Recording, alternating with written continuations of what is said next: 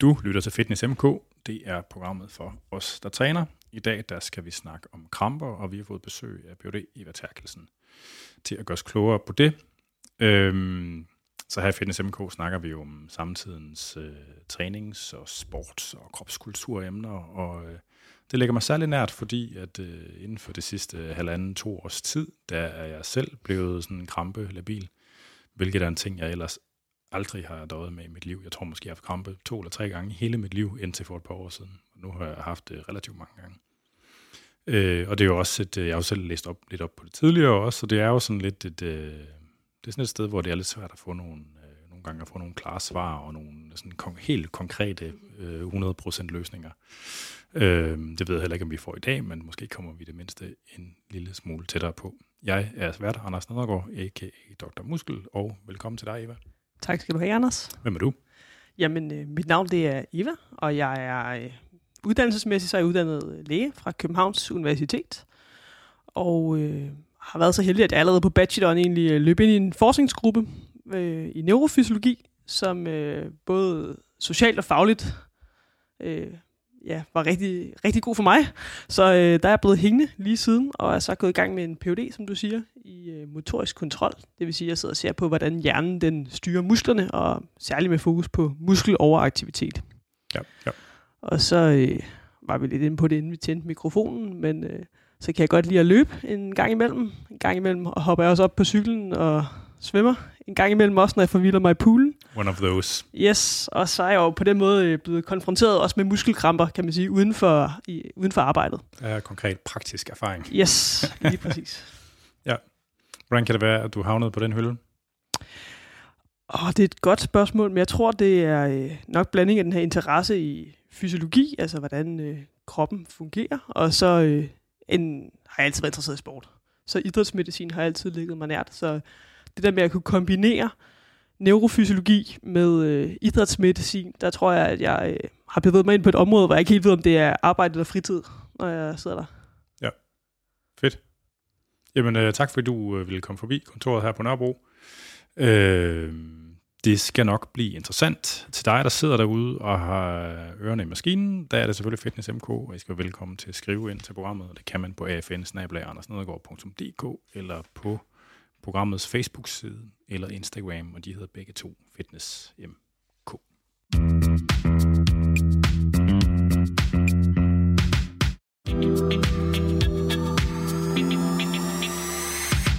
Så skal vi til i gang. Det mm-hmm. første spørgsmål, øh, som jeg har lovet mig selv og dig at stille dig, det er, hvad er krampe?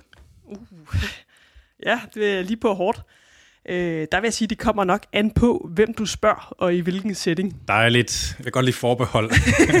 og sådan. Dem skal der nok komme mange af undervejs. Så hvis du spørger en neurolog, så vil tanken nok falde på nogle af de kramper, man ser hos sklerosepatienter. Spørger du geriateren, der har med at gøre med ældre mennesker, så tænker man nok på de her natlige lægkramper. Og spørger du øh, træneren eller atleten, der øh, kramper under slutningen af et maraton, så tænker man nok på de her øh, exercise associated muscle cramps, som man også kalder dem, så de her kramper, der kommer i re- relation til fysisk aktivitet. Og øh, grunden til, at jeg siger det, det er, at jeg tror, man skal tænke på muskelkramper som et symptom, måske lidt ligesom hovedpine. Altså, der er mange veje, der fører til rom. Ja. Og det er ikke nødvendigvis øh, den samme mekanisme, som ligger bag dem alle sammen. Nej. Men øh, det værende sagt, så tror jeg, der er et overlap imellem dem, og man kan sige, det er også den måde, jeg selv er kommet ind på emnet, i og med, at jeg arbejder med neurologiske patienter med muskeloveraktivitet, som har muskelspasmer, og der så jeg et overlap mellem de muskelspasmer, som neurologiske patienter havde, og så de muskelkramper, som øh, man ser øh, blandt atleter. I, sådan, I præstationsfysiologi, der er du meget interesseret i den her excitation-contraction-kobling, som, altså det er sådan lidt forskelligt, hvornår de, folk definerer, hvornår den helt starter, ikke? men altså ligesom, Mm. øh, hvor, hvor der er meget fokus på, hvad for nogle barriere, der kan være undervejs, der hæmmer ligesom det, øh, en person i at få det ønskede motoriske output, i at få den muskelaktivering, man er ude efter. Og det vel, altså, og der, kan være, der er mange ting, der er mange flaskehalse undervejs, og det er vel det er lidt det samme med det her krampefænomen i virkeligheden. Jeg vil sige, krampefænomenet er jo lidt en situation, hvor man har for meget muskel over aktivitet. Ja, ja, ja. Og det er også sådan, hvis man skulle definere det, så vil man sige, jamen så er en muskelkrampe, det er en ufrivillig muskelkontraktion. Og Ja. hvis det er i relation til fysisk aktivitet, så er det også en smertefuld muskelkontraktion. Ja, men pointen, det vil jeg tænke bare, det var ligesom, at, det, at kilden til det kan stamme fra enormt mange steder Yes, i den, yes. den trappe eller stige. Eller hvad Og om man skal se op, helt op fra hjernen af, eller ned på rygmavsniveau, ud til motorneuronen og helt ud til de enkelte muskelfiber. Og det er jo også derfor, at der har været så mange øh, hypoteser omkring årsagen til muskelkramper. Øh, det tænker vi nok skal komme ind på. Ja. Men øh, der er ved at ske lidt et, øh, kan allerede nu, løftsløret for et, et skæld hen over de sidste 30 år, hvor man tidligere måske har haft meget fokus på den perifære del, altså ude ved det kontraktile element, som du selv kommer ind på, og man har set meget på, om elektrolytter, dehydrering kunne have en påvirkning, til man i dag måske i højere grad fokuserer på nogle lidt mere centrale mekanismer inde i rygmagen som mulig årsag til, øh, til muskelkramper. Okay. Jamen, vi fortsætter endelig? Eller det er måske for tidligt? Eller... det er dig, der styrer ja, programmet. nej, men altså, øh, nu nævnte du nogle eksempler på forskellige øh, udtryk, som kramper kan have. Vi vil godt snakke lidt om dem hver for sig, måske for sådan at, tr- at trække emnet op og lave det kontekst til det her med anstrengelsesudløste. Så når gamle mennesker får kramper i læggene, hvad er det? Jamen, Det er et, et rigtig godt spørgsmål, fordi man ved som sagt ikke rigtigt, hvad overlappet er mellem de forskellige typer kramper. Nej. Øh, hvis man skulle... Øh, Altså er det noget, der er relateret til sådan vindueskikkersyndrom, eller er det, altså, eller øh, er det noget med, perfusion, er det noget med gennemblødning, eller altså, du vil jo passe på med at sige noget, man ikke ved, når man ikke kender årsagen. Om du bare siger måske, være, eller men formentlig, det er eller- formentlig ikke det, der er årsagen. Okay. Man sige, det kan man skille lidt fra hinanden. Ja. Øhm, men det er noget, man mangler enormt meget forskning på. Der har været en del mere forskning på det, man, som jeg også tænker, mange af de lytter måske er interesseret i, som er de her aktivitetsudløste muskelkramper. ja, ja. Øh, og dem ved man øh, lidt mere om. Øh, man kan sige, nu er det en klinisk diagnose, så man beskriver det jo øh, sådan udefra, og så man kan simpelthen have defineret dem ud fra klinikken, Ja. og så har man efterfølgende forsøgt at undersøge dem. Øh, så hvis vi skal lægge lidt flere ord på de her muskelkramper, som man ser i klinikken. Nu har jeg sagt, at det var en ufrivillig muskelkontraktion. Ja. Man kan godt lægge lidt flere ord på dem, for at komme det lidt nærmere, hvad det egentlig er, vi snakker om. Mm. Øh, der vil man typisk sige, at de varer øh, et par sekunder til et par minutter. Øh, man kan også se, at man ved at strække musklen, og det bliver relevant, når vi snakker om mekanismen, ved at lave et stræk af musklen, så kan forhindre den her ufrivillige muskelkontraktion. Også ved at aktivere antagonisten, altså den modsatrettede muskel, kan man også forhindre krampen. Øh, Og det er jo noget af det, der peger på en rygmavs. det er noget af det, der peger, at vi nok skal kigge ind af mod, øh, mod øh, ja, netop centrale mekanismer. Ja. Og så øh, rigtig relevant for, at man ikke går galt i byen, når man snakker om muskelkramper, så kan man altså også, hvis man sætter nogle elektroder hen over huden, det her hvor musklen sidder, så kan man ved hjælp af det, der hedder overflade elektromyografi, måle aktiviteten for øh, muskelcellerne, når de bliver aktiveret. Ja. Jeg ved ikke, om vi skal komme lidt mere ind på, men det er vigtigt at få med, fordi man ved at kigge på det her mønster, som kommer i den her målemetode, elektromyografi, også kan få en idé om, hvorfra kramperne stammer fra. Og man kan også... Hvordan det? Altså, fordi det er, det er vel sådan en sammenhængende kontraktion. Altså, hvad, hvad, hvad, hvad kan man trække ud af EMG'en? Man kan se på, øh, for eksempel, om det er enkelte fiberpotentialer, altså om det er ude i fiberne, der spontant begynder at fyre, eller om det er en aktivering via motorneuronen. Ja. Øh, nu ved jeg ikke helt, hvor meget vi skal gå i... Jamen, med alle de detaljer. Altså, du må gerne, det må være så dybt, som øh, du synes. Altså, som regel lytterne, de er jo glade for, at det bliver nørdet, så det må gerne være ekstremt teknisk. Det sker der ikke noget ved. Jamen, Så skal vi måske øh, starte med at zoome helt ud, og så sige, jamen, øh, hvordan styrer vi egentlig vores muskler? Øh, så hvis vi nu zoomer ud lige og ser på nervesystemet, så har vi centralnervesystemet, der består af hjernen og rygmagen, og så har vi det perifære nervesystem, som vi godt kan lige opdele i en autonom del og en øh, somatisk del. Og i det her perifære nervesystem, der har vi nogle spinalnerver, vi har 31 par, hvis formål, man kan sige, er at kommunikere med omverdenen. Så de øh, spinalnerver har både en sensorisk del, der sender signal ind til rygmagen og op til hjernen, og så er en motorisk del, der går ud til musklen.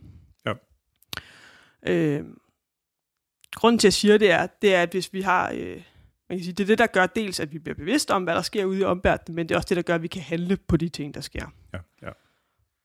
Øh, Så den lille dværg øverst op kan styre køddragten. Yes, yes. Og øh, et eksempel på det, det kunne være, at man for eksempel strækte en muskel, så man lavede et muskelstræk. Mm. Det signal, det vil blive opfanget af en, øh, sans, et sansorgan, der ligger ude i musklen. Vi kalder det for muskeltenen. Signalet vil så via en sensorisk nerve løbe ind til rygmagen. En del af signalet, det vil løbe op til hjernen, og du vil blive bevidst om det. Min muskel bliver strukket. Men en del af signalet øh, fra den sensoriske nerve vil også aktivere nogle neuroner på rygmavsniveau. Ja.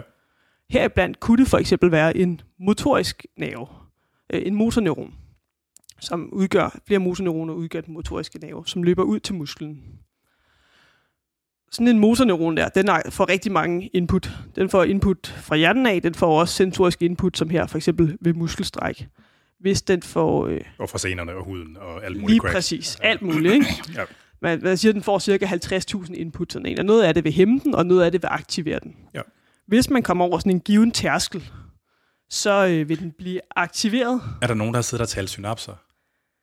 Der er nogen, der har siddet og sat synapser. Åh, oh, fuck, det lyder men, øh, sygt. Men øh, det er jo estimeret. Undskyld, jamen. øh, Undskyld, jeg har godt blokket dig lige der. nej, nej, nej. Men øh, så signalet, det løber så fra den her motorneuron, og så ud til musklen og aktiverer muskelfiberne. Det er faktisk en refleksbue, jeg beskrev her, hvor man har et sensorisk signal ind til rygmagen, og så via motorneuronen ud til musklen, der så trækker sig sammen. Ja. Og øh, når sådan en motorneuron den bliver aktiveret, så øh, har den forbindelse til rigtig mange muskelfiber. Øh, det er mellem et par enkelte til flere hundrede. Og det, der er lidt af fælles og kendetegnende for sådan en øh, motorneuron og dens muskelfiber, det er, at alle de muskelfiber, som den innerverer, de bliver aktiveret, når motorneuronen fyrer. Ja. Så det er det, vi kan opfange, når vi smider sådan nogle overfladeelektroder på, øh, på huden. Man kalder sådan en øh, motorneuron og så muskelfiberne for en motorisk enhed. Det Ja. er sådan en, et godt begreb at kunne, øh, og jeg tænker også for når, den diskussion, vi skal have efterfølgende her nu. Men så kan man simpelthen ved at se på øh, det signal, man opfanger ved de her øh, er- overfladeelektroder, man har på huden. De opfanger, man kan sige, de opfanger i virkeligheden, når muskelfiberen bliver aktiveret, så løber der en, så åbner der nogle kanaler, og der løber nogle ioner ind igennem kanalerne, og der sker en lille ændring i membranpotentialet, og det summerer så op, fordi alle fiberne bliver aktiveret samtidig af den her motorneuron. Ja. Fordi det sker synkron, så kan vi opfange det med elektroderne som en potentialforskel ved huden. Der kan man så se på, om de her fiber de bliver aktiveret af en motorneuron, så man får det her meget synkroniserede signal, og man får sådan et motor unit potential, eller man kan se, om det er nogle enkelte fiber, som bliver aktiveret, for det vil ikke give det samme udslag i elektromyografiet. Man kan også se på, hvordan det spreder sig hen over musklen, og man kan se, om det er, øh, om der er den her øh, relation, hvor man starter med først at rekruttere små motoriske enheder, og så større motoriske enheder. Så man får først nogle små signaler, så større, så man øger kraften. Som er det normale fysiologiske Som er det normale mønster. fysiologiske fænomen. Ja. Og ud fra det kan man så lidt øh, deducere sig frem til, om, øh, om aktiveringen den sker ude på fiberniveau, om man ser sådan nogle fiberpotentialer, eller om det er motorneuronen, der aktiverer motoriske enheder. Mm. Så kan man også se på fyringsfrekvensen, for man ved sådan nogenlunde, hvad der er normal fyringsfrekvens. Og der har man set for eksempel i kramper, at fyringsfrekvensen er lidt højere i forhold til, når man er voluntært aktiverer, men ikke kan man sige, ufysiologisk høj. Det er noget af det, man diskuterer lidt i litteraturen, hvor nogle af dem, der taler for den er centralt, siger, at det stemmer overens med en central aktivering, og nogle enkelte studier peger i den anden retning. I sådan en anstrengelsesudløst krampe, hvor stor en del af musklen er normalt aktiveret? Kan man sige det? Øh, Jamen, der er forskel. Okay, nå. Øh, Ja, der var heller ikke noget let svar der. Nej, nej. Altså, øh, man har i dag udviklet sådan nogle øh, grids af elektroder, så man i stedet for to elektroder, så man har et helt grid af elektroder, så man har 64 elektroder hen over musklen. Og der kan man lidt nemmere se, hvordan signalet udbreder sig hen over musklen. Og der er nogle studier, der tyder på, at... Øh, at, at Så, så, det, så det breder sig, det spreder sig i musklen? Det er der et enkelt studie, der tyder på, at det gør. Og det var så derfor, de sagde, at det talte for, at det måske var perifært. Fordi, okay, men muskel, motorenheder, deres muskelfiber ligger jo ikke nødvendigvis i bunder. De er jo sådan lidt, eller vel kun i noget omfang i bunder, ikke? Jo, de ligger rundt omkring i hele musklen. Altså, man så kan de er ligesom blandet? Sige det, lige præcis. Ja. Øh, lige præcis. Huh. Så, Men- så det fortæller hvad? at det kan sprede sig på den måde? Man kan i hvert fald se, at, at muskelkrampen den både kan være lokal i musklen, og man kan også se, at den kan involvere en større del af musklen. Altså, så, så det, at den spreder sig, det indikerer en eller anden lokal forklaring på en eller anden måde, ikke? Eller hvad? Ja, ved mindre man kan sige, at det er flere motorneuroner, der bliver rekrutteret inden centralt fra, Ja. og at det så også gør, at man ser den her spredning af krampen. Men, men spredning, mener du spredning, at, at man kan se, at, at procentdelen af musklen, der er gang i, eller mener vi sådan, at det udbredes fysisk i rummet? Procentdel af musklen, som Okay, nå, for jeg, jeg forstod det først som noget, der udbredes fra et sted. Altså, Ja, det, ja. Okay, tjek. Giver mening. Ja. Mm.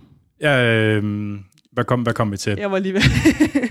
Ja, jeg skal bare, vil du bøje det næren, så det, når du siger, det spreder sig, så betyder det ikke, at det udbreder sig i rum, men at det er simpelthen bare en større fraktion. Man ser en større fraktion af musklen, der, der bliver aktiveret under krampen. Okay.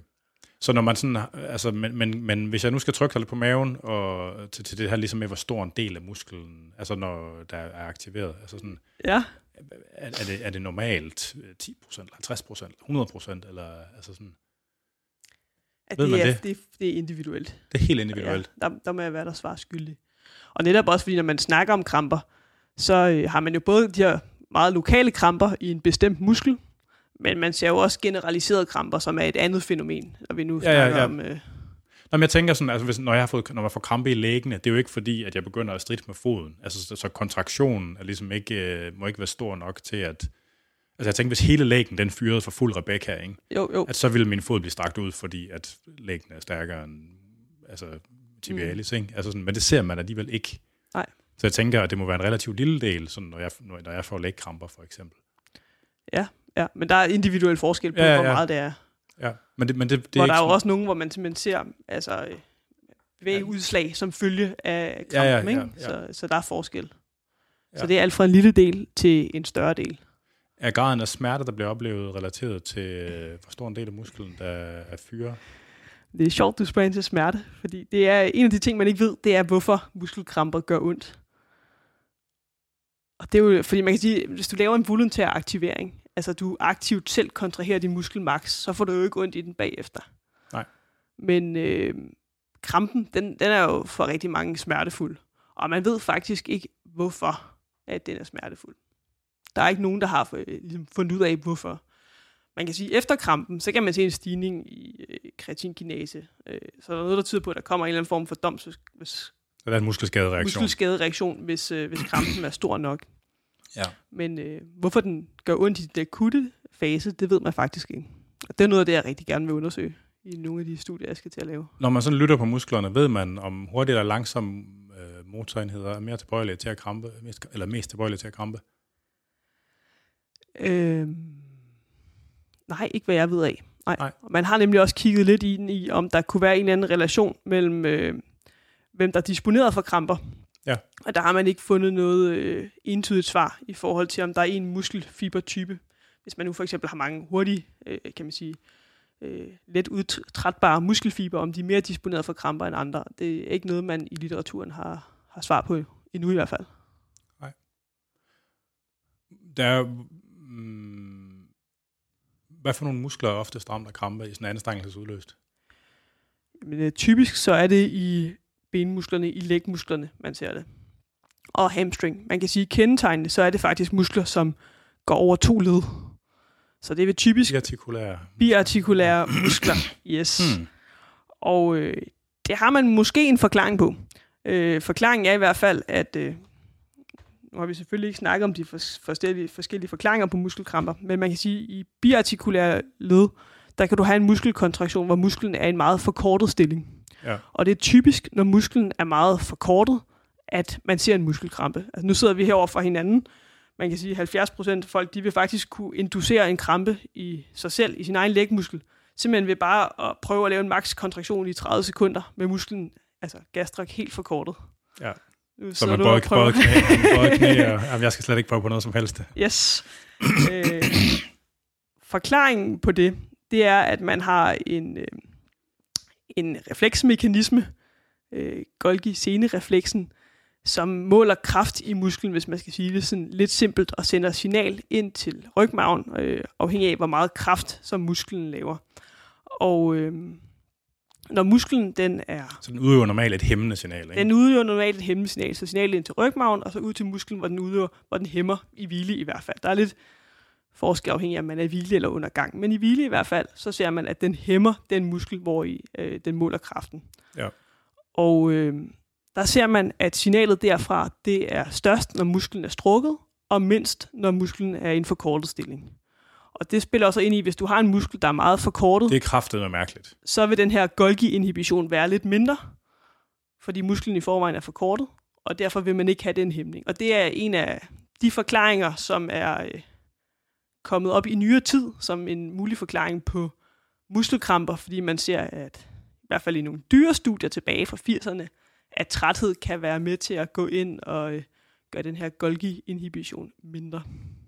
Men Golgi-organet sidder i scenen og mærker strækning. Hvordan fanden skal den fra scenens position mærke, om musklen er strukket? Altså, jeg siger ikke, du ikke har ret. Jeg siger bare, men den må modtage, så må det, så må det, det signal, der kommer fra Golgi seneorganet, det må blive moduleret af et eller andet form for input. Altså Golgi seneorganet, det sidder lige i den muskeltendinøse overgang.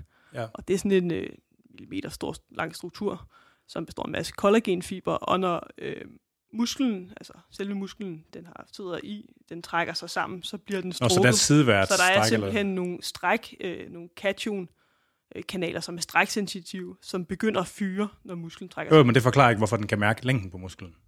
Og den... Øh... Nå, på den måde, du tænker på, om den er forkortet, eller... Ja, så skal det jo, fordi den kan måske kan mærke, at muskelfiberne bliver tykkere, når de er kontraheret. Der skal være en form for andet sansning i det, ikke? Det kan også være, det er det. Altså, det er jo tit sådan i biologi, hvis man... Men i udgangspunktet, så burde den, altså med den mekanisme, der er præsenteret for, hvad Golgi seneorganet gør, kun kunne mærke stræk i en retning, ikke? Ja, i hvert fald mærke, man kan sige, mærker mere... Man har muskeltenen, som fornemmer strække musklen, og så har man Golgi seneorgan, som mere mærker øh, respondere på kraften, som musklen ja, ja, ja. Så, men, men, men det ligger ikke lige til højre benet, at den kan mærke, hvor lang musklen er, vel? Med den, med den forklaring, der normalt bliver præsenteret for, hvad den gør. Nej, det kan godt være tilbøjeligt til at give dig ret i, men man kan sige, hvis musklen er... Men man har de her studier, hvor man har musklen, der er forkortet, og så simpelthen laver en, en kontraktion, og der ser man, den, man simpelthen prøver at aktivere den, og der fyrer den mindre. Og det gør den, og det gør den når, når den, er, når den, altså der er simpelthen forskel på, hvordan den signal sender ud, når den er for en given belastning, når den er forkortet i forhold til, når den er øh, strukket ud musklen. Ja, det er der i hvert fald et studie fra Karen ja. fra, fra syv, der viser. Interessant. Sjovt. Ja.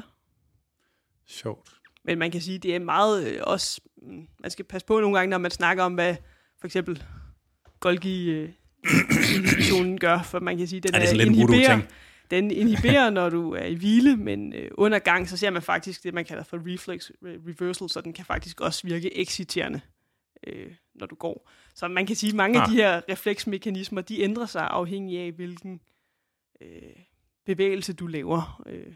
Ja. Så, så det er desværre aldrig helt så simpelt, som man gør det til, når man siger, at... Øh, men det er også sådan en ting, altså der er ret meget mystik omkring værket. Det der, altså jeg synes, Ja, og så samtidig vil jeg sige, så kan det hele jo også koges ned til, at man...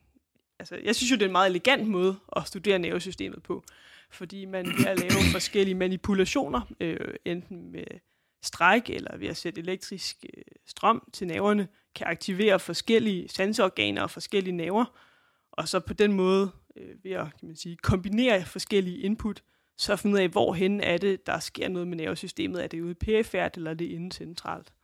Ja hvad kan man sige, man har jo også biartikulære muskler i overekstremiteterne, og altså sådan, hvorfor benene? Det er et godt spørgsmål. Der er, der, man, er der nogen, der har nogle bud på det? Nej, men man kan sige, det er jo det, man bruger ofte, så man kan sige, det er også nogen, der bliver belastet ofte under sportsgren. Er der sådan nogle fundamentale forskelle på den måde, det er innerveret på, eller altså sådan, altså man ser generelt forskel, og det samme også når vi snakker med reflekser, så er, er der forskel afhængig af, om man ser overekstremitet eller underekstremitet. Så ja, der er jo forskel afhængig af, om man kigger øh, på det ene eller på det andet. Men det er ikke sådan, man har en forklaring på, hvorfor Nej. det ene skulle øh, gøre, at man ser kramper øh, i det ene tilfælde, og ikke i det andet tilfælde. Altså, det er jo i virkeligheden ud fra sådan et evolution, evolutionsmæssigt perspektiv, så er det jo super upraktisk, for vi er meget mere afhængige af, at vores ben fungerer ordentligt, og vores arme fungerer ordentligt. Ikke? Jo, altså, jo. Ja.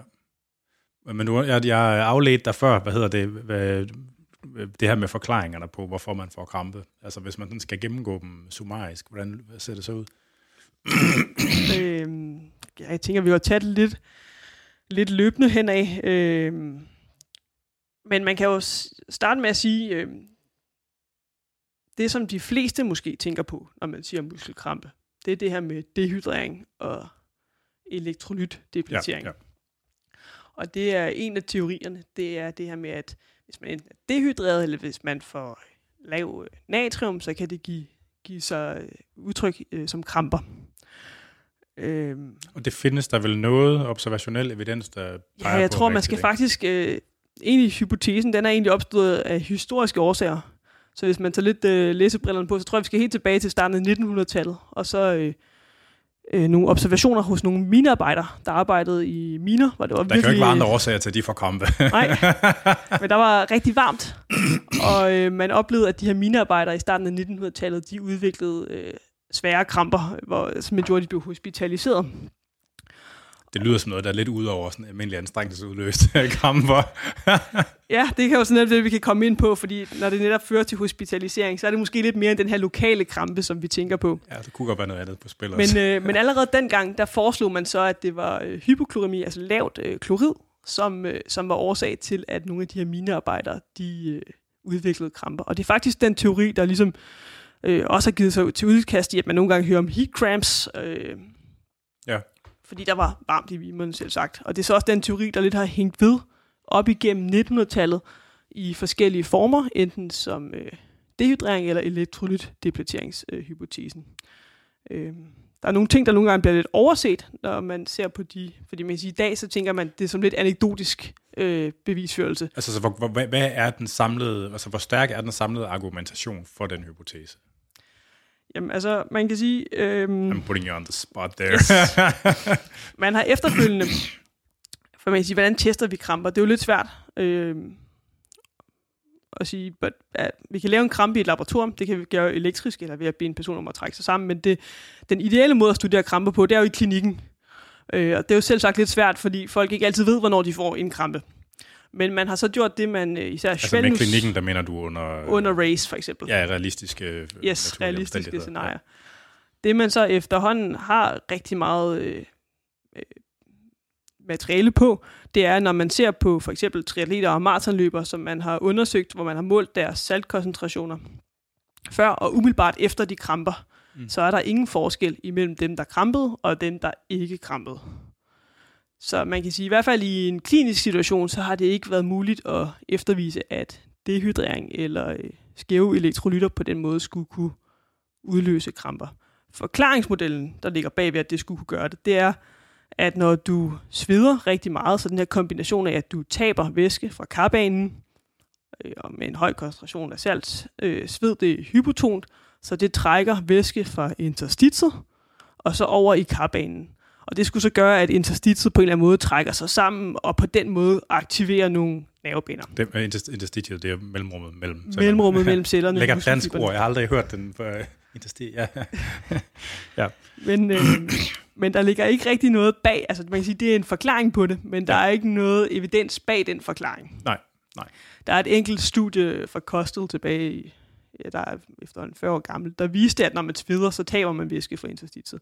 Men at det på den måde skulle kunne gøre, at man får kramper, det er der faktisk ikke noget, der tyder på. Og Altså nok til, at man kan måle, altså at Ja, han- øh, muskelfiber ligger tættere og sådan noget. Nej, det er det, man så ikke gjorde. Og han målte heller ikke elektrolyt, lokale elektrolytter i muskelfibernes øh, nærmiljø. Det er også ret svært at tage en muskelbiopsi, og så Det regne, det. regne, regne med, at øh, mellemrum mellem muskelfiberne, når man efter alt det, man gør ved en biopsi, inden man kigger på det under mikroskopet, at det reflekterer den fysiologiske tilstand selvfølgelig. Så Yes, Det er en hel det er det. det, er det. Men altså, man må i hvert fald sige, at når man har set på atleter, udholdenhedsatleter, som har været i gang i mange timer, for eksempel i et Ironman, øh, der er for eksempel et studie, hvor man havde, der var ni, der krampede, hvor man så tog blodprøver på dem lige efterfølgende og målte natriumklorid, magnesium, øh, nogle af de der typiske elektrolytter, som man har associeret med kramper. Der øh, var det kun natrium, man så var en lille smule formindsket i dem, der krampede, men det var i størrelsesorden 3 millimolær til forskel, og stadigvæk inden for det, man siger er klinisk... mål sin øh, plasma... Ja, ja. Ja. Så, øh, så derfor så har, må man sige, at man er gået lidt væk fra den teori i løbet af de sidste 20-30 år. Øh, fordi man simpelthen ikke har kunne se nogen forskel i elektrolytter, når man har set på folk, der har krampet, og folk, der ikke har krampet. Man, altså under, sådan, under, øh, under muskelarbejde, der sker der jo meget aktiv elektrolyttransport over musklerne, ikke? og under udmattende arbejde, der får man hvad den akkumulering af kalium i interstitiet, Ja, som jo så hele tiden bliver genoptaget, og så man, den balance bliver forskubbet, ikke? uden det nødvendigvis kan ses på ens plasmaniveau af elektrolytter. og det er jo derfor, at der er dem, der stadigvæk holder fast i den her elektrolythypotese. De henviser til, Ja, okay. til nogle af de studier, der er, der er lavet på det. Faktisk det der saltin tilbage også. For, Ja. Ja, efterhånden en del år siden, hvor man netop så, at der blev frigivet kalium. Er det sådan noget, hvor at forskningsfeltet er sådan polariseret, at der er sådan en gamle garde, der sådan, er, det sådan noget, er der lidt af det? Ja, jeg synes, der er lidt en tendens til, at øh, det er de samme, som taler for det ene, og de samme, der taler for det andet. Det værende sagt, så vil jeg sige, der har været en tendens til, at man er gået fra den her elektrolyt øh, dehydreringshypotese over mod en mere øh, neuromuskulær, ændret neuromuskulær fyringsaktivitet hypotese. Hvor øh, Spørgsmål. ham jeg henviste til før, Svelnus, der lavede de her studier på triatleter, han har været lidt for, forgangsmand Ja, for ja, ja. den. Øh, jeg er vild med sådan nogle steder, hvor der sådan inden for fag-communityet er sådan nogle polariseringer omkring forskellige forklaringer. Og nogle gange så er de jo forankret i, hvad for en uddannelsesbaggrund folk har. Hvor, hvor for eksempel, at fysiologer har sådan en ja. ting, og ernæringsfolk har en anden ting, og du ved, er det, er, det, er det sådan lidt delt op, at det er gamle fysiologer, der hænger fast i det med elektrolytter, og at det måske mere er, er neurologer, der sådan hænger på den nye version? Du behøver ikke svare, hvis det er sådan er... Øh, Nej, nej, det vil jeg nu. Det, det er ikke min opfattelse. nej, okay. Det er jo nemt for mig at sige, når jeg sidder her med lidt en neurologisk kasket på, at tale lidt for den neuromuskulære hypotese. Men øh, Ja. det, jeg vil sige med det, det er så også, at øh, nu bliver den præsenteret lidt som en ny hypotese, men det har jo egentlig været kendt i mange år. Allerede tilbage fra 1911, der beskriver man writer's cramp, eller telegrafistens øh, krampe, øh, i det engelske parlament, og beskrev, at man kunne få sådan en skrivekrampe. Fingerkrampe, eller hvad? yes, og der tilskrev man det øh, centrale mekanismer allerede tilbage i 1911. Og går vi lidt længere op i historien, så øh, var der en anden kendt forsker, Norris, som beskrev, hvordan det her med ved at aktivere antagonisten, kunne man hæmme muskelkrampen, også tydende på en spinal mekanisme. Øhm, så man kan sige, det har jo egentlig været øh, beskrevet mange gange, at der kan være en central øh, neural årsag til, at man udvikler muskelkramper, ikke kun i neurologiske sygdomme, men også i relation til fysisk aktivitet. Det var så først der i 90'erne, at den virkelig tog fat, da øh, en sydafrikansk forsker, han øh, øh, til en konference præsenterede den her Altered Neuromuscular Hypothesis, som så har vundet indpas, og i højere grad også er begyndt at inkorporere andre faktorer. Så for eksempel, øh, øh, nu, er det lidt et vagt beskrevet, men hvordan træthed på en måde kan gå ind og påvirke, hvor excitable motorneuronerne er, og der øh, også, øh, hvor tilbøjelig man er til at få muskelkramper. Og der kan sådan noget som dehydrering, øh, udholdende sportsgrene, altså lang træning, eller kan man sige, dekonditionering, spille ind som mulige faktorer. Så man har den her lidt multifaktorielle hypotese nu, hvor man prøver at inkorporere flere faktorer. Ja, ja. Hvor, hvor, spil, altså, i hvilket omfang spiller varme i sig selv en rolle? Altså, fordi det påvirker jo de centrale på enormt mange måder, ikke? Altså man kan sige, uh, heat cramps teorien, den møder ikke så meget øh, støtte længere. Nej. Øh, også i og med, at man har mange studier, også for maratonløb, foregående ved 10-12 graders varme, hvor man ser en stor procentdel af maratonløbene. Øh, Større maraton- end normalt? Jamen, det er jo øh, lidt svært at gøre op, fordi hvordan øh, det er ikke altid, man får, øh, har helt samme måde at opgøre muskelkramper på. Øh, men, øh, men jo, hvor man ser en, en jeg tror det var en, jeg må ikke hænge mig op på det, men øh, Det gør jeg. 15, Nej. omkring en 10-15 procent, der er i hvert fald krampet der. Det er en forholdsvis stor procentdel. Ja, det må man sige. Hmm. Ja. Så, Øhm, så den er man gået lidt væk fra. Der er nogle dyrestudier, der tyder, at der bliver henvist til, hvordan øh, varme kan påvirke excitabiliteten af nogle af de her reflekser, som man mener måske kan blive øh, overaktive i muskelkramper. Men Ja. igen, der er vi over i nogle øh, dyremodeller. så hvad for nogle og, øh, reflekser er det, der kan blive overaktive? Ja, man kan sige, en af de øh, teorier, som bliver meget citeret i, øh, i litteraturen lige nu på muskelkramper, det er øh, egentlig to forsøg, som blev lavet i 85 og 86. Det er Hudson og Nelson, som bliver altid citeret. Der i katte øh, lavede nogle forsøg, hvor de ved elektrisk stimulering udtrættede øh, kattens øh, muskler. Øh, og der så de så, at efter den her udtrætning, så det vi kender som strækrefleksen, som er en refleks. Det var en, den, jeg lidt beskrev i starten af programmet her, for når man strækker musklen, så bliver der øh, sendt et signal ind til rygmarven via en sensorisk neuron, som så aktiverer en motorneuron, der løber ud til den muskel, hvor øh, den her strækreceptor sad og aktiverer musklen. Der så man, at øh, den her træthed, som man havde induceret elektrisk, den gjorde, at den refleksmekanisme, den blev mere aktiv. Hmm. Og tilsvarende så så de så også, at den her Golgi-inhibition, den blev mindre aktiv. Og det er så det, der er blevet citeret mange gange som værende en forklaring på, hvordan træthed kan medvirke til udviklingen af øh, muskelkramper, ved man ser en øget aktivering i den her strækrefleks og en mindsket hæmning af Golgi-inhibitionen.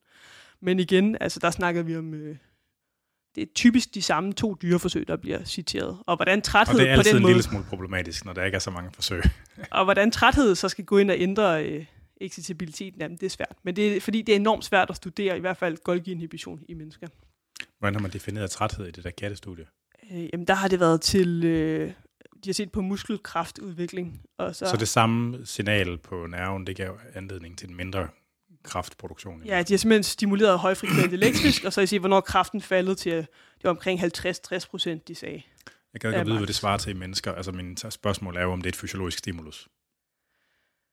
Når man laver den form for træthed, man bruger i hvert fald også den form for udtrætning til, i, i humane studier også. Men det er rigtigt. En ting er at studere kramper i et laboratorium, og en anden ting er at studere kramper ude i klinikken.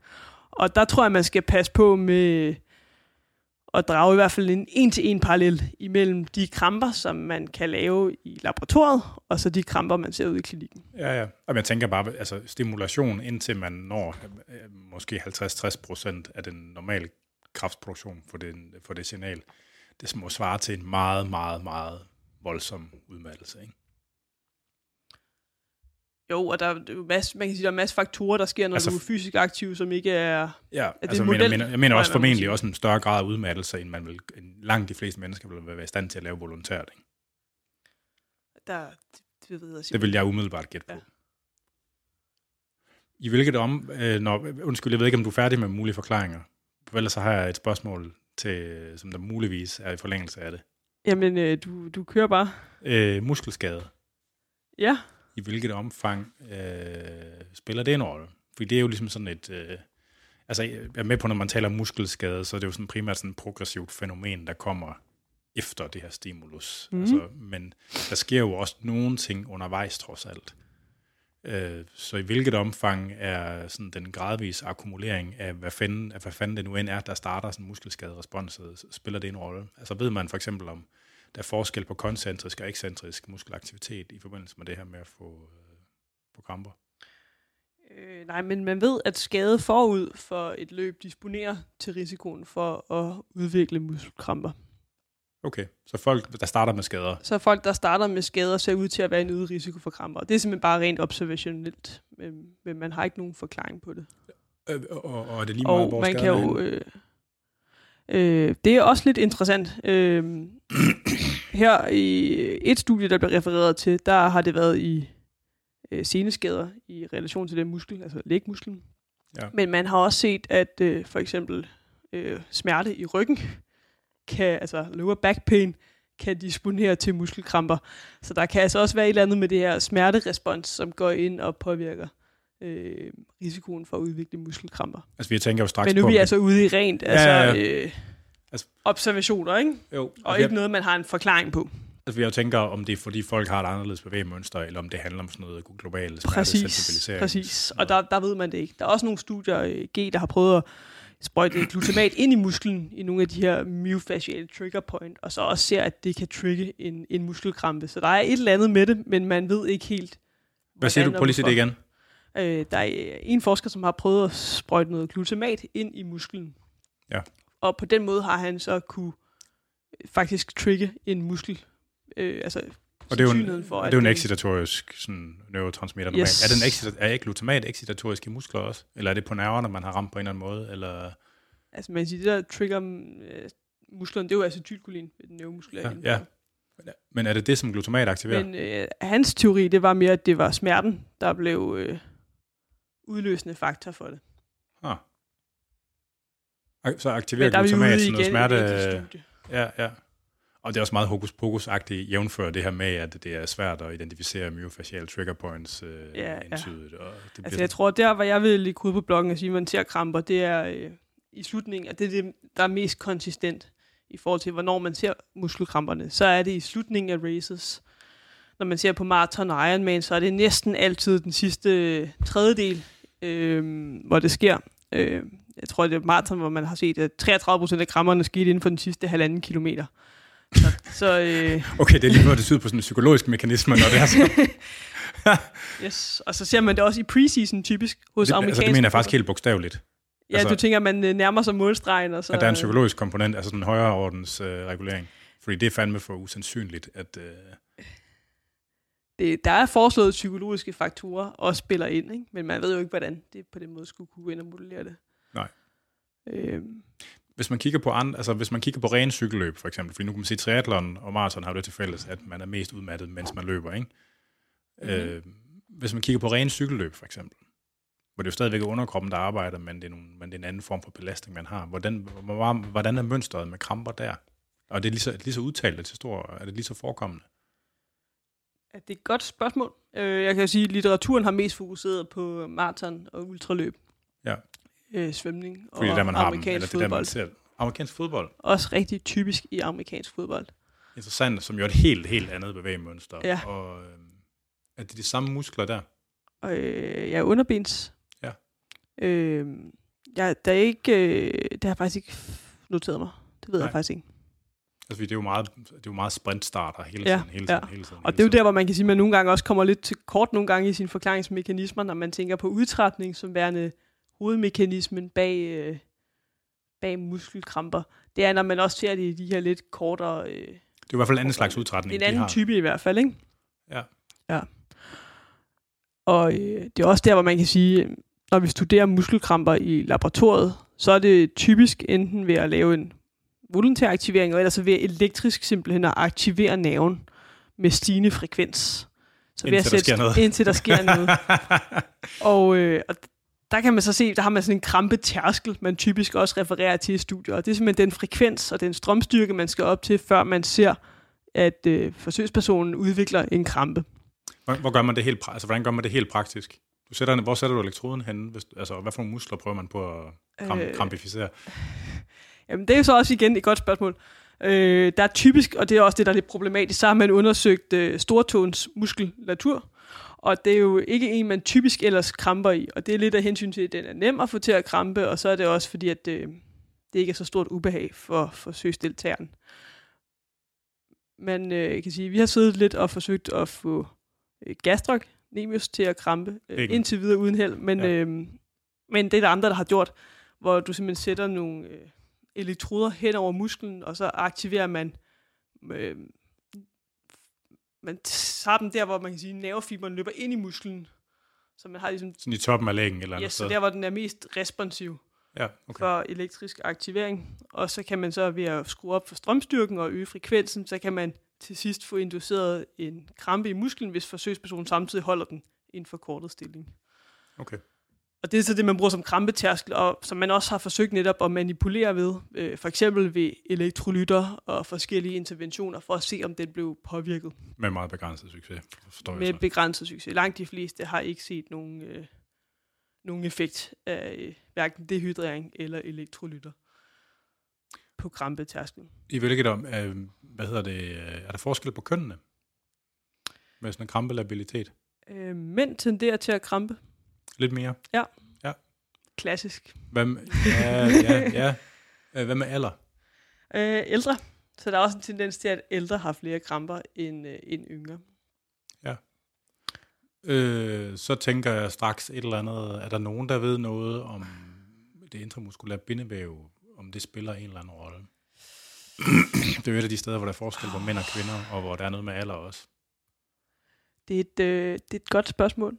Øh, det ved jeg faktisk ikke. Altså man kan sige en forklaring på, der, man har ikke nogen forklaring på, hvorfor det hyppigere er mænd, og hvorfor det hyppigere er ældre. Nej. Øh, der er foreslået nogle teorier i forhold til køn. Der er det, at øh, kvinder tenderer til at blive udtrættet på en anden måde end mænd under fysisk aktivitet. Der kan være noget med metabolismen i forhold til øh, forbrænding af fedt, kulhydrat. Øh, man har nemlig en teori, at lave glykogenlager kan disponere til muskelkramper. I forhold til ældre kan der også være noget med dekonditionering, altså simpelthen manglende muskelstyrke Ja, i forhold til det load, du skal overkomme, der også kan gøre, at man i højere grad er disponeret som ældre individ. Øh, så spurgte du lidt ind til det her med, om der kunne være noget med bindevævet.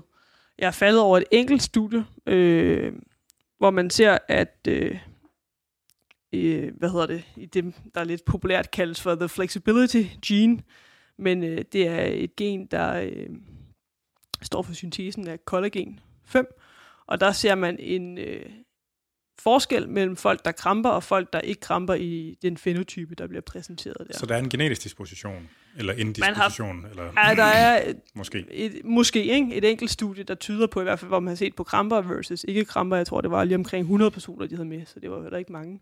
Ja. Hvor de så en forskel i forhold til... Øh, Og det var på inducerede kramper, eller hvad? Øh, det var i forhold til krampehistorik. Okay. Ja. Hmm. Hvad med sådan noget, altså der, er jo- der, er der er jo polymorfismer i alle gener. Altså hvad med polymorfismer i ionkanaler og sådan noget? Er der sådan, er, er der sådan noget, der disponerer for kramper, ved man det? Øh, Altså det vil være det oplagte sted på mange måder, ikke? Eller sådan, ja, hvad jeg er bekendt, så har man ikke fundet noget i de her øh, exercise-associated muscle cramps. nej, nej. Øh, der har været noget i forhold til nogle syndromer. Der er noget, der hedder cramp fasciculation syndrome. Men Graham, det hvad er for noget? øh, krampefascikulationssyndrom. Nå, ja, ja, ja. øh, hvor man ser noget i forhold til en kaliumkanal, øh, hvor man ser ændringer i den, i hvert fald foreslået. Men, men der er vi over i nogle, øh, en anden boldgade af, af kramper, øh, hvis vi, vi spoler tilbage netop det her med, at kramper kan være mange ting. Hmm. Øhm, det er sjovt, altså sådan, øh, det er sjovt det der ligesom med, at du siger, at man har fundet det der med kollagen, altså fordi det er jo ikke sådan noget, der egentlig, det ligger ikke så meget til højre benet, vel?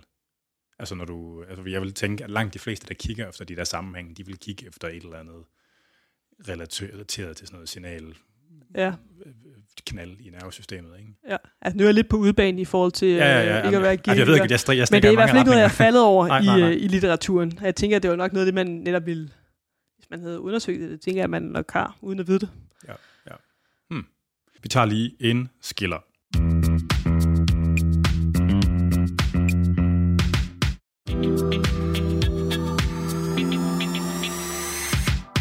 Hvad er dit øh, drømmeforsøg, hvis man skulle øh, tale om sådan et? Uh, jamen altså, øh, et muskelkrampe drømmeforsøg for mig, det er jo nok noget, der bidrager både med en bedre forståelse af muskelkramper, men som øh, ultimativt jo så også hjælper både atleter og patienterne med muskeloveraktivitet. Altså noget, der kan bruges til forebyggelse. Ja, lige præcis. Og som vi har været inde på, så er der allerede en del studier, både fra Races og Lab, som jo tyder på, at den her ændring i plasmaelektrolytter ikke er den direkte årsag til muskelkramperne, som man i hvert fald oplever i relation til sport. Øh, til gengæld, så synes jeg, det kunne være rigtig spændende at komme lidt nærmere om kramperne. De udspringer fra den centrale del af nervesystemet, altså for eksempel rygmarven, eller mere perifært ude ved den neuromuskulære junction. Og øh, en elegant måde at gøre det på, som indtil videre har givet tvetydige resultater, det er at blokere nervesignalet i den motoriske nerve proximalt, det vil sige tættere på rygmarven, for det sted, hvor man prøver at udløse krampen med en elektrisk dom i, i laboratoriet. Det vil sige, at man blokerer egentlig signalet inden for rygmarven af. For eksempel som led i den strækrefleks, vi har snakket om tidligere. Øhm, og det vil sige, at hvis altså, man... man, man, helt, altså man vil simpelthen lægge en indsprøjtning. Ja, øh, lige li- præcis. Ligesom, ligesom tandlægerne gør i princippet. Lige præcis, lige præcis. Okay. Og man kan sige, hvis man til trods for blokaden, den, altså når man har light-blokaden, stadigvæk kan aktivere muskelkrampen med distal for, så tyder det jo for, at den centrale mekanisme ikke er essentiel i hvert fald Ja. i at udløse den. Og øh, som jeg sagde, så har der været ret forskellige fund herfra. Det seneste studie fra 11, øh, Minetto, der ser de, at man godt kan få noget krampe lignende, men det ser markant anderledes ud i forhold til øh, uden blokaden. Så man ser simpelthen, at der skal en højere tærskel til, og man ser også, at den muskeloveraktivitet, og muskeloveraktivitet man får udløst, den, øh, den er meget kortere. Så man kan sige, med blokade, så stopper muskelaktiviteten efter øh, et par sekunder, kontra uden blokade, så, så kan det vedvare i flere, altså vi snakker 55 øh, sekunder. Hmm. Så de konkluderer altså, at den spinale mekanisme, den er essentiel for at udløse og vedligeholde de her muskelkramper, man kan udløse elektrisk. Så kan vi jo så igen, som vi var inde på, diskutere om laboratoriemodellen den er repræsentativ for, for virkeligheden. Men øh, En spørgsmål, jeg ikke, jeg ikke fik stillet tidligere, ja, det var jo sådan noget altså, om perifær temperatur, om det, i hvilket omfang det spiller en rolle. Fordi der er jo noget med, at, sådan noget, at perifær afkøling, at det virker præstationsfremmende og, og påvirker hvad kan man sige, musklerne på en eller anden måde. Altså, det kunne godt være, at der var et eller andet med det, fordi det påvirker jo også den neuromuskulære Ja, men, men, øh, men helt, helt klart. Øh, der er jo sådan noget, hvor man, lavede is, hvor man har lavet isomslag umiddelbart før efter sådan en stimuli, ikke, for at gøre det. Det kunne godt være, at der var et eller andet der. Det, det er et godt spørgsmål. Altså som sagt, som vi var inde på, det her med heat cramps, det er man jo gået ja. lidt væk fra, fordi man ikke så korrelationen mellem øh, ja, ja, ja. højere temperatur osv. Men om der er noget pæfærd ude i selve mus- muskelfiberne, tænker du på, det ved jeg simpelthen ikke. Nej. Øh, det var også bare en tankebrud. Ja, ja, ja. Men for lige at vende du, tilbage ja, til ja, undskyld, det, så, øh, så, så kunne det jo være spændende at ligesom, i hvert fald altså, inspirere designet. Og så dels prøve at eftervise ved at blokere motornævn, men man kunne også prøve at gå ind og blokere nogle af de sensoriske signaler. Altså igen, hvis vi snakker den her strækrefleks, som nogle forskere mener kan være overaktiv i de her muskelkramper. Også man kan gå ind og fjerne feedbacket fra så fjerne, fra muskeltæne, fra hud. Og... Så prøv ligesom at manipulere, præcis ikke gå ind og manipulere, og så se om, om muskelkramperne i virkeligheden er sådan det her feedback loop, der går sådan lidt, øh, ja, bliver overaktivt, ikke? Ja. Og, øh, præcis. Og nu er vi jo lidt inde på noget af det, som jeg så også beskæftiger mig med, må man sige, i min PhD. Øh, og når vi er i den boldgade, så er der også en anden mekanisme, som, øh, som er ekstremt interessant, øh, også i relation til muskelkramper. Det er sådan et fænomen, der er i selve motorneuronerne. Så en mekanisme, som gør, at motorneuronerne kan blive ved med at være aktive og fyre, selvom at motorneuronerne ikke længere modtager noget input. Det er noget, man kalder persistent inward currents. Og det er også noget, vi kan gå ind og prøve at manipulere. Sagde du ikke lige motorneuronerne to gange? Øh, jo. Prøv lige at sige det igen. Så det er en mekanisme, der ligger i selve motorneuronerne. Så det kan fastholde sin blive ved med at aktivere sig kan, selv nærmest? Præcis, så de først bliver aktive, så vedbliver de at være aktive, selvom man kan sige, input-signaler til motorneuronerne egentlig stopper. Sådan tetanisk eller i, i, eller i pulser? Sådan pacemaker-agtig? Øh, sådan, så det bliver ved, indtil at så det får et, øh... Præcis. Huh. Og det er jo selvfølgelig noget, man mest har studeret i dyr, men man er også begyndt at gå over og øh, har også undersøgt det i mennesker. Og det, der er interessant, det er, at den her mekanisme, den ser ud til at være opreguleret i nogle øh, personer med øh, neurologisk skade, hvor man ser den her muskeloveraktivitet. Men det er noget, der har en normal fysiologisk funktion også? Eller hvad? Det har også en normal fysiologisk funktion, ser det ud til. Man har bare ikke undersøgt det. Der er noget, der tyder på, at det er også noget, der bliver overaktivt i kramper, men det er noget, man mangler egentlig at se på. Og det er jo noget der, hvor jeg siger, hmm, det kunne jeg rigtig godt tænke mig at se på. Fordi at det ser ud til i hvert fald at være bidrag til overaktiviteten i patienter, men kunne meget vel også godt bidrage til overaktiviteten i kramper. Sjovt, jeg har aldrig hørt om. Hvad siger du, hvad siger du det hedder igen? Persistent Inward Currents. Okay. Så øh, ja. P-I-C. Yes, lige præcis. Modtaget. Jamen så skal man lige google lidt. Det er jo, øh, ja. Og det giver jo mening. Altså, men er det noget, der, er det noget, der er tilpasninger i, ligesom øh, sådan neuromotoriske dubletter, eller altså, er det noget, der man, man kan se, der kommer med nogle bestemte typer af træning? Nej, det har man ikke set på. Nej. Okay. Og igen, og det er fordi, det er et fænomen, som er meget svært at undersøge øh, i mennesker det er lidt nemmere i, i en dyremodel, hvor man kan gå ind og måle fra naven øh, og ja. lave strøminjektioner direkte, hvor det er enormt svært i mennesker. Men der er nogle muligheder for det, men det er jo selvfølgelig indirekte mål for de her ja, ja. inward currents, for man ikke laver sådan en clamping af, af membranen. Og hvornår ser man det under fysiologiske omstændigheder? Mm, altså, man kan sige, det er jo noget, som i hvert fald, det er jo svært, nu trækker vi igen fra dyremodeller ja, over ja. til mennesker, ikke? Øh, for man kan sige, i, dyremodellerne, der er det noget, du ser bidrager simpelthen til, altså i normal bevægelse. Så det er bare lige nogle få motorneuroner, der gør det en gang imellem, og så er det det, eller hvad? Det er en kanal, der er i, altså er i motorneuronerne, ja. som bidrager til at deres aktivering og deres fyring. Oh. Sådan helt generelt fysiologisk. Men i hvor høj grad de bidrager i mennesker, det er lidt svært at sige noget om. Okay. Men man kan se i hvert fald, at der er nogle studier, der tyder på, at de bliver opreguleret i dyr, når der kommer den her muskeloveraktivitet i mennesker. Ah. Og øh, det kunne være interessant at se, om den bidrager til andre former for muskeloveraktivitet, og i det hele taget, hvordan de forskellige former for muskeloveraktivitet adskiller sig fra hinanden. Det er jo også noget, vi mangler at belyse, som også kunne være rigtig spændende. Ja, men altså, det er vel, øh, det er vel altså sådan, du taler du sådan om, om hypertonicitet, eller hvad fanden man skal kalde det, altså sådan, Altså, vi findes fysiologisk hypertonicitet i virkeligheden. Altså, det, er det ikke noget, der altså sådan, det der med at have, have, have spændinger, altså sådan, øh, altså, er, det, er det i virkeligheden en ægte ting? Mm. Uden for sådan spasticitet? Der ved jeg ikke helt, hvad du mener med Hypertonicitet. Sådan at, at man går og har, altså har spændte muskler, altså, altså maladaptivt sp- øh, høj muskelspænding. Det er jo sådan, fordi inden for sådan noget, inden for sådan noget postural corrective, to corrective exercise og sådan noget, der er det jo en kæmpe ting, at man taler om det der, ikke?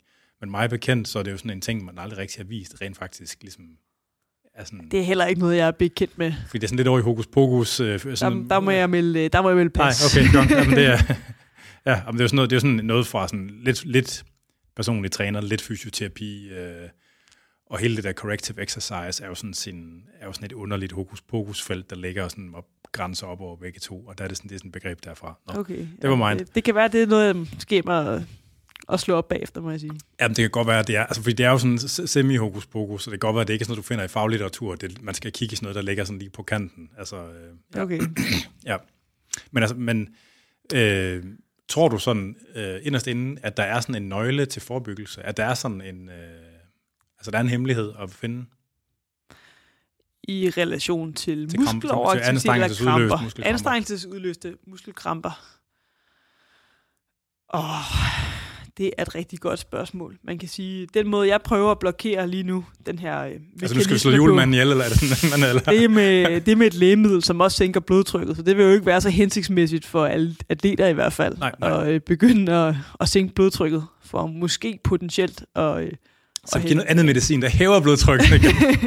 og igen, som jeg sagde, så den her mekanisme, jeg undersøger, den er jo også relevant bare i muskelaktivering helt generelt. ja, ja. Så, øh, så det er jo nok ikke det mest hensigtsmæssige at gå ind og blokere den mekanisme, hvis man øh, er atlet, der døjer med muskelkramper. Nej, nej, nej.